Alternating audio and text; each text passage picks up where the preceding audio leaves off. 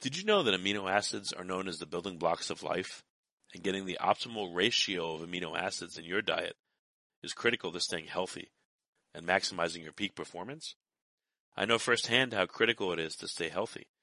Therefore, I've been on the lookout for quite some time for something that's 100% science backed that can enhance and extend my peak athletic performance. That's why I'm so happy I recently discovered Perform from the Amino Company. Perform is a patented blend of essential amino acids that works to improve strength, focus, and endurance for peak athletic performance. Perform is scientifically proven to help revolutionize your workouts. Perform is an easy to use powder that you can mix in your water bottle for a delicious drink that keeps you operating at peak performance. Just drink it before and during your workouts for best results. You can check out their science by visiting aminoco.com slash genius. Don't forget, once you're there, use coupon code GENIUS for 30% off at checkout. The website is A-M-I-N-O-C-O dot com slash genius. Then use the code GENIUS.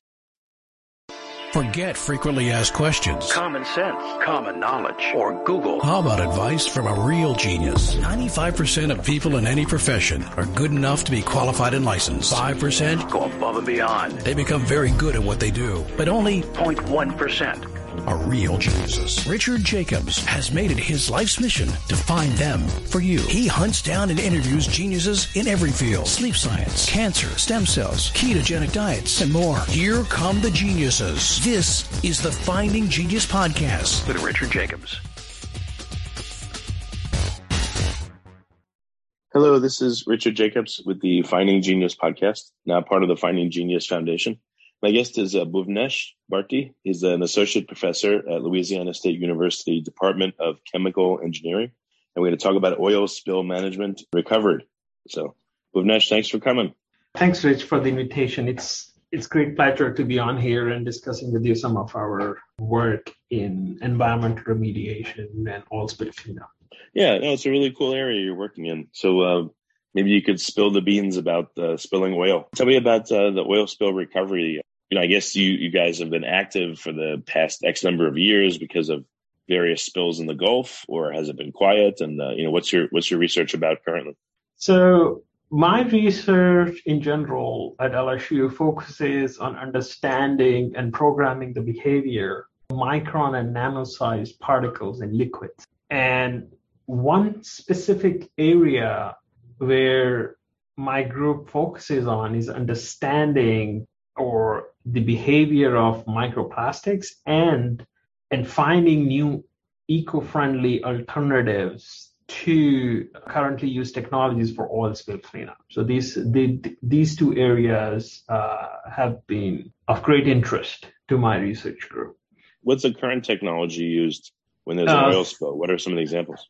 So oil spills, so we, you know, oil spills are inevitable, right? So if you actually go back in history and start reading about it, then you know there have been more than 500 oil spills. Major, some are major, other are not so major in last 10 years.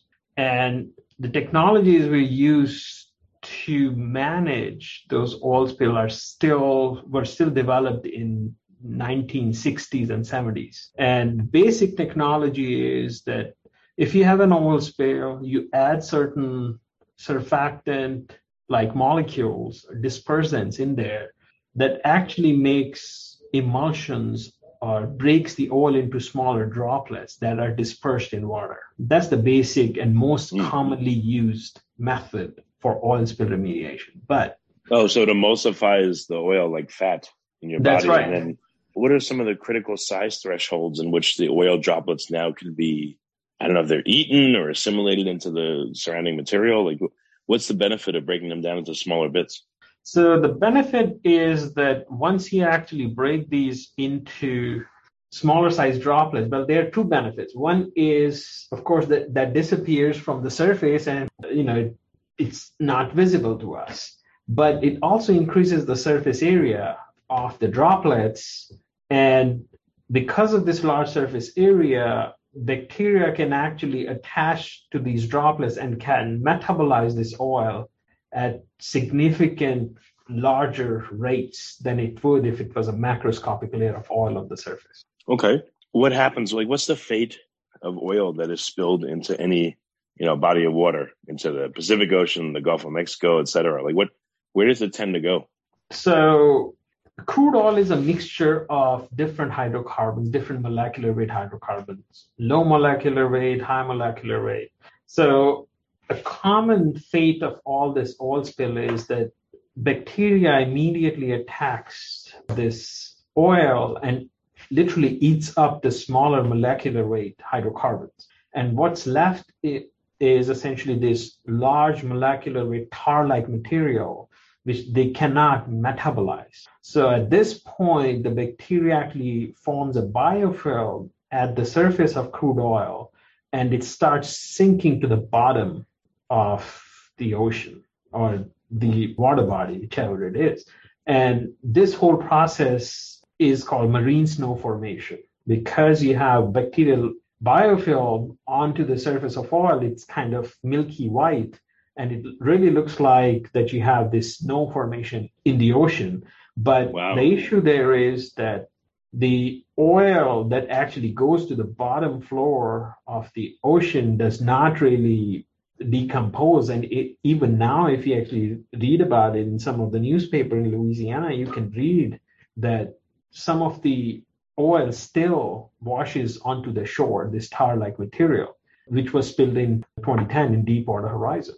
So it just disappears. We cannot see it, but it's actually at the bottom, at the seafloor, especially this tar-like high molecular weight hydrocarbons. That's interesting. So the do the biofilms accidentally make it heavy enough so it falls down to the bottom, or is it deliberate? Yeah. So the bacteria just eats up the lighter fraction of the oil. Whatever is left is very heavy to be.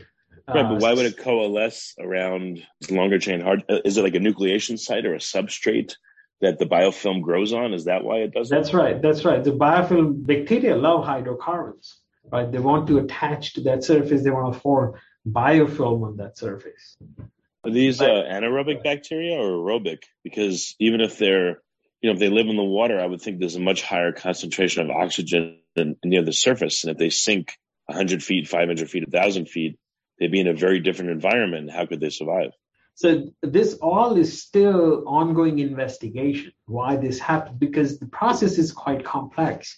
Once you have a biofilm formation on the surface of this oil, Bacteria also produces something called biosurfactants, and they also play a significant role in changing the dispersibility. But we don't really know yet that how much biosurfactant they produce, which bacteria produces which biosurfactant, and what's the role of this biosurfactant in breaking these larger oil slicks into smaller droplets. So there are a lot of questions unanswered here, which we do not quite understand. Well, has anyone done sampling of snow that's been sitting there for a year or a couple years, you know, visual and or, you know, physical samples and then analysis in a lab of what's going on there?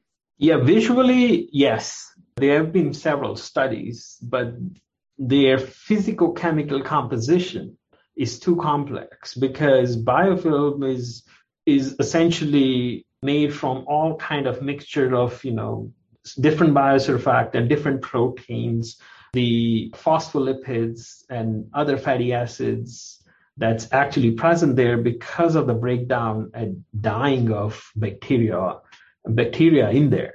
So it's a it's a mixture of different things. It's very hard to quantify the composition of that film. But one issue that actually there are some articles that actually looked into uh, after deepwater horizon was that the dispersant that we used Corexit was actually inhibiting the attachment of bacteria to oil water droplets. So it does not allow bacteria to eat up oil and metabolize oil. So which actually some, some of the articles argue that it's uh, not a good thing for the environment.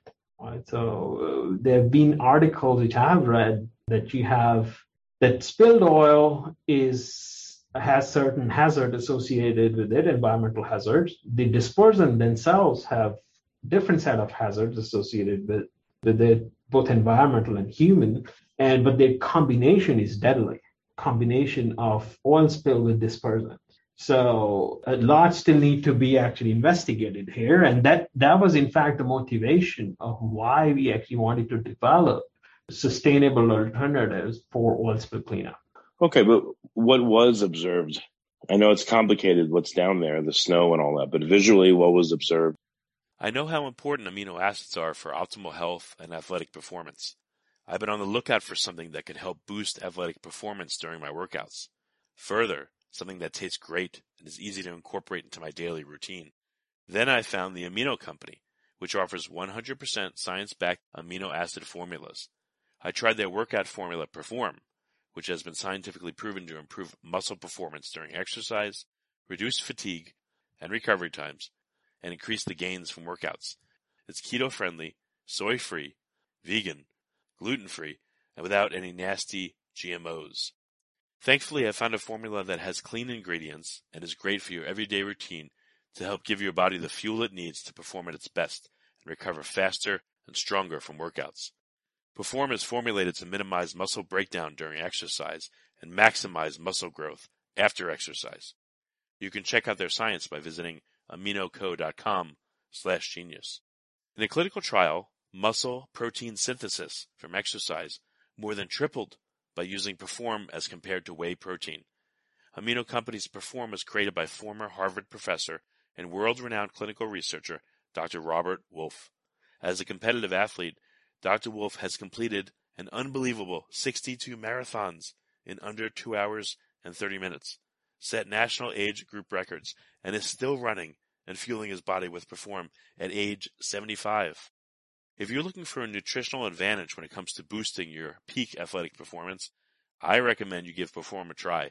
It's three times more effective on a gram for gram basis than any protein source. Again, right now you can get 30% off by using code GENIUS at checkout when you visit aminoco.com slash genius.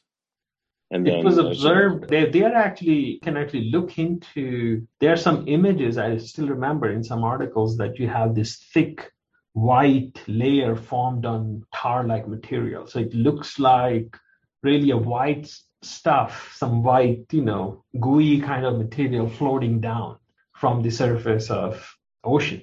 So that's what it looks like. Is it um like overlapping scales of I don't know, jagged white pieces of stuff or does it look smooth or like what can yeah, you what clues do you get visually from when you look at it? What what does it tell you in your mind?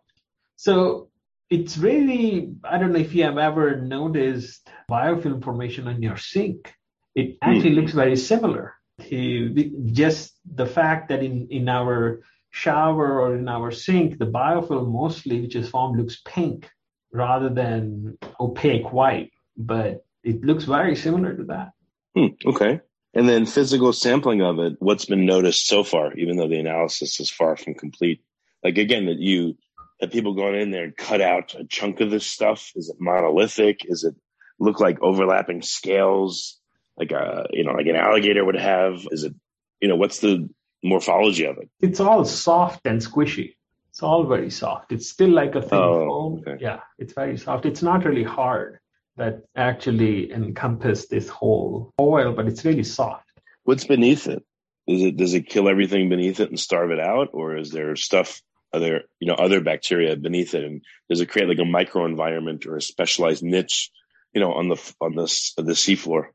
That's a good question. We don't know. Well are there so, any um macroscopic creatures? Like do fish nibble at it? Are there crabs like making homes in it?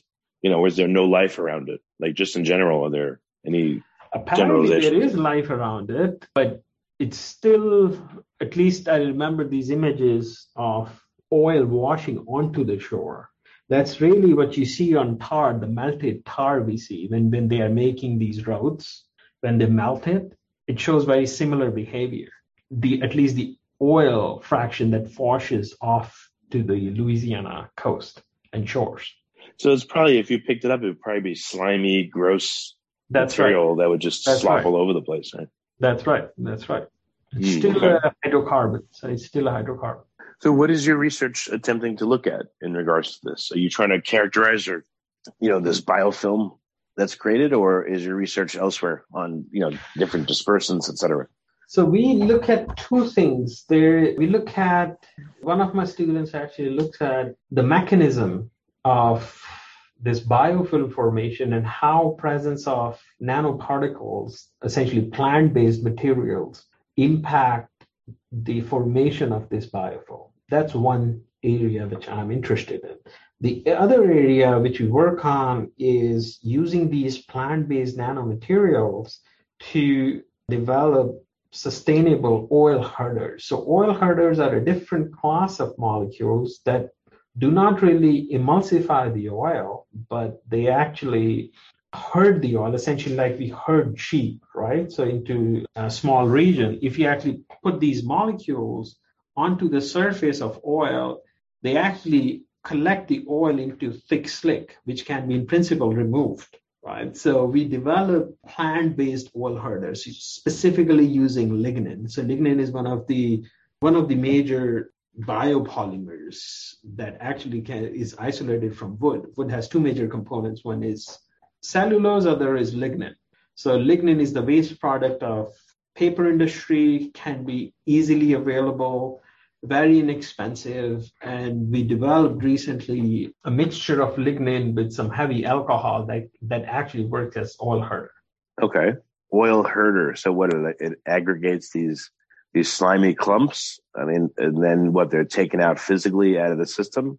Or what's you know what's yeah yeah that's right. so the, the absolutely right as as got it right. So when whenever oil spill happens you you have different strategies. So for example oil is going to spread onto the surface and it's because of something called positive spreading pressure. So you add these molecules the herder molecules they change the spreading coefficient and actually conglomerate the oil into a smaller area once they conglomerate onto the oil, you can actually easily remove it by different physical methods. Add some kind of absorbent on there that would soak up the oil. But a big challenge with currently used oil herder is that ocean is an infinite reservoir, right? So if you add these molecules with time, they actually lose their effectiveness because they actually get diluted because they're all going into the water, these molecules and the oil spreads out again. Okay. So okay. there is a need. One, we need to have more eco-friendly alternatives. And second, we need to have oil herders that actually work for a very long time. They keep this conglomerate state of oil for much longer time, typically up to a few hours. But the current technologies allow us to, once you actually use oil herder, you have around five to 10 minutes to clean up oil at that huh. after that. So is there is there enough of the snow to make it into a feedstock? Like, what's has anyone explored the quality of it, the volume of material, et cetera? Could it be used as a feedstock for anything, or is it uh, nowhere near that quality? Feedstock uh, of this marine snow, you mean, or? Yeah, could it be used as a feedstock for oil? Could it be reclaimed and reused? Could it yeah, be in principle.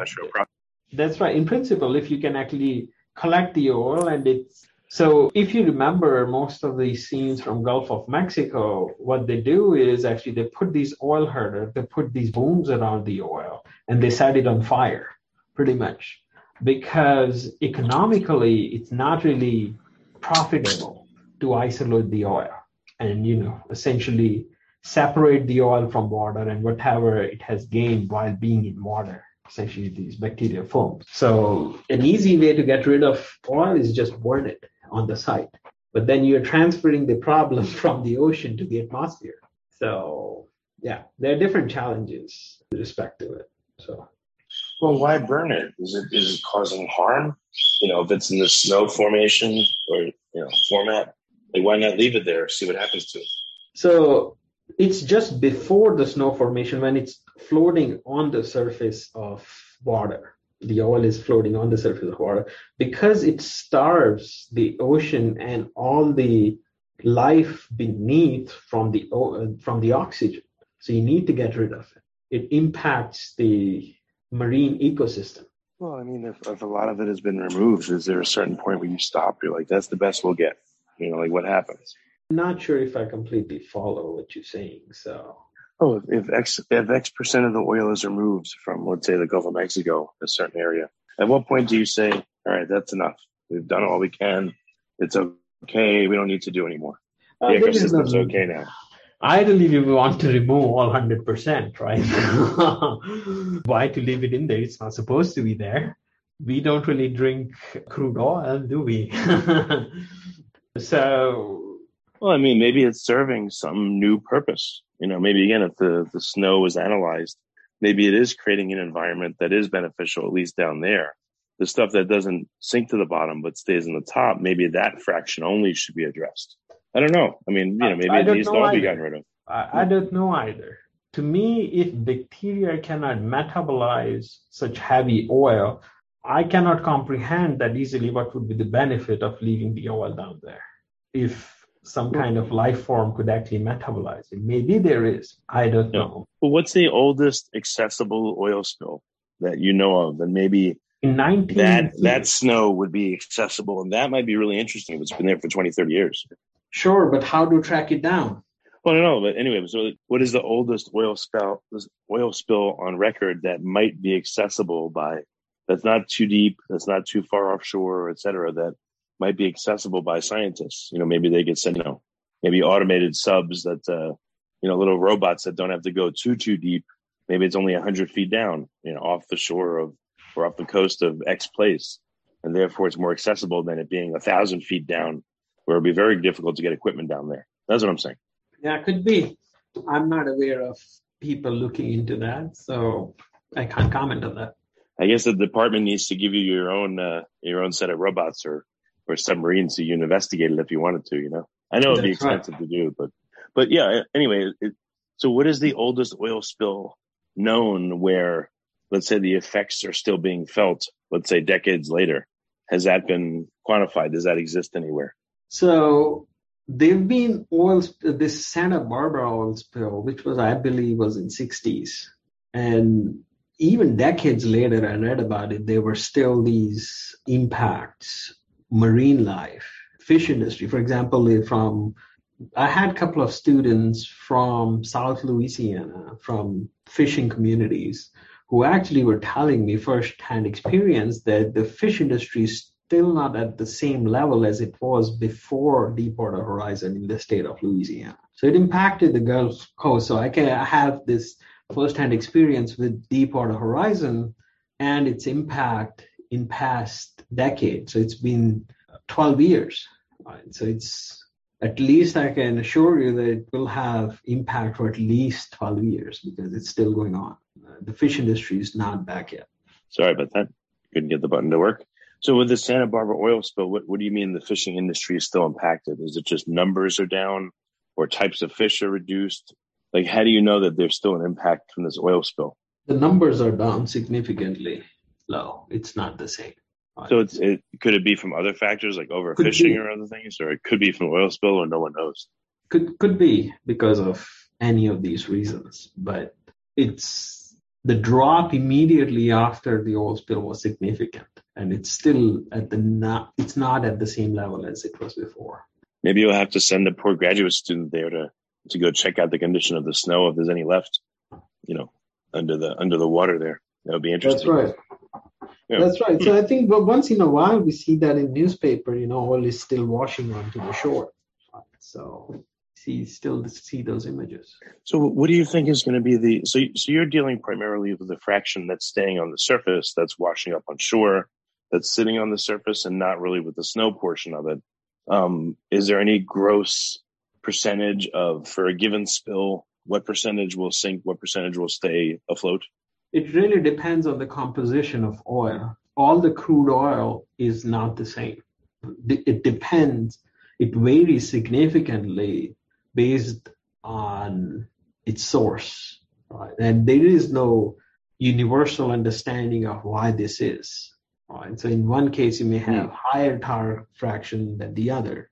And it's because of this how the oil was actually formed in these geological forms in the first place. So we, we don't really, Hmm.